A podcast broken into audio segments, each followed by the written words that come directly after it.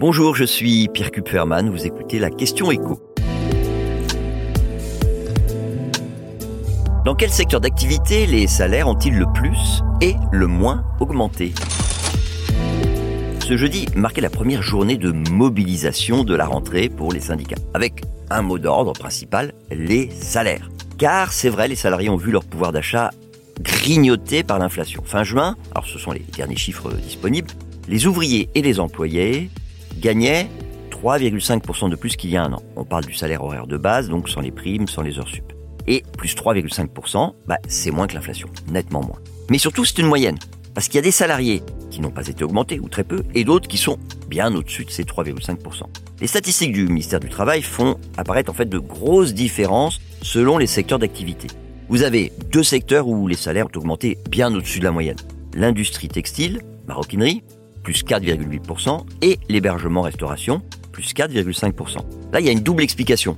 Il y a eu les revalorisations des grilles de salaire négociées avec les syndicats dans le secteur de l'hôtellerie-restauration, et là, ça a été revu très nettement à la hausse. Et puis, il y a l'augmentation du SMIC qui, elle, suit l'inflation. Donc, dans l'industrie textile, il y a une grande partie des ouvriers et des employés qui touchent le SMIC. Et donc, forcément, le salaire moyen, il augmente plus que la moyenne.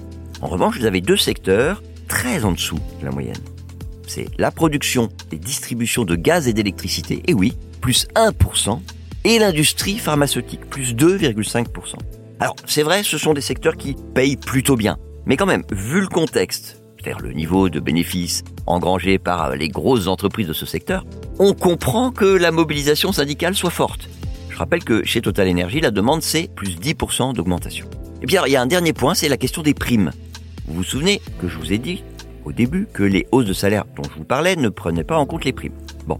Et bien du côté des primes, les chiffres dont on dispose ne sont pas très rassurants. En tout cas pour ce qui est de la prime exceptionnelle pouvoir d'achat. Vous savez, la fameuse prime Macron. Parce que depuis 2020, son montant moyen a eu tendance à diminuer. Cette année, on est passé sous les 500 euros, 494 euros pour être précis. Mais surtout, on constate que les entreprises qui ont choisi de verser la prime Macron, elles sont de moins en moins nombreuses. Et donc, le nombre de bénéficiaires, il est en très nette baisse.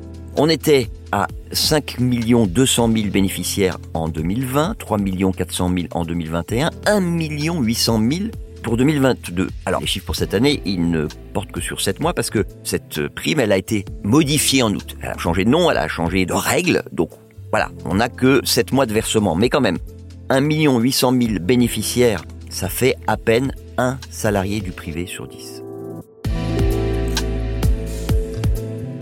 Vous venez d'écouter la question écho, le podcast quotidien pour répondre à toutes les questions que vous vous posez sur l'actualité économique.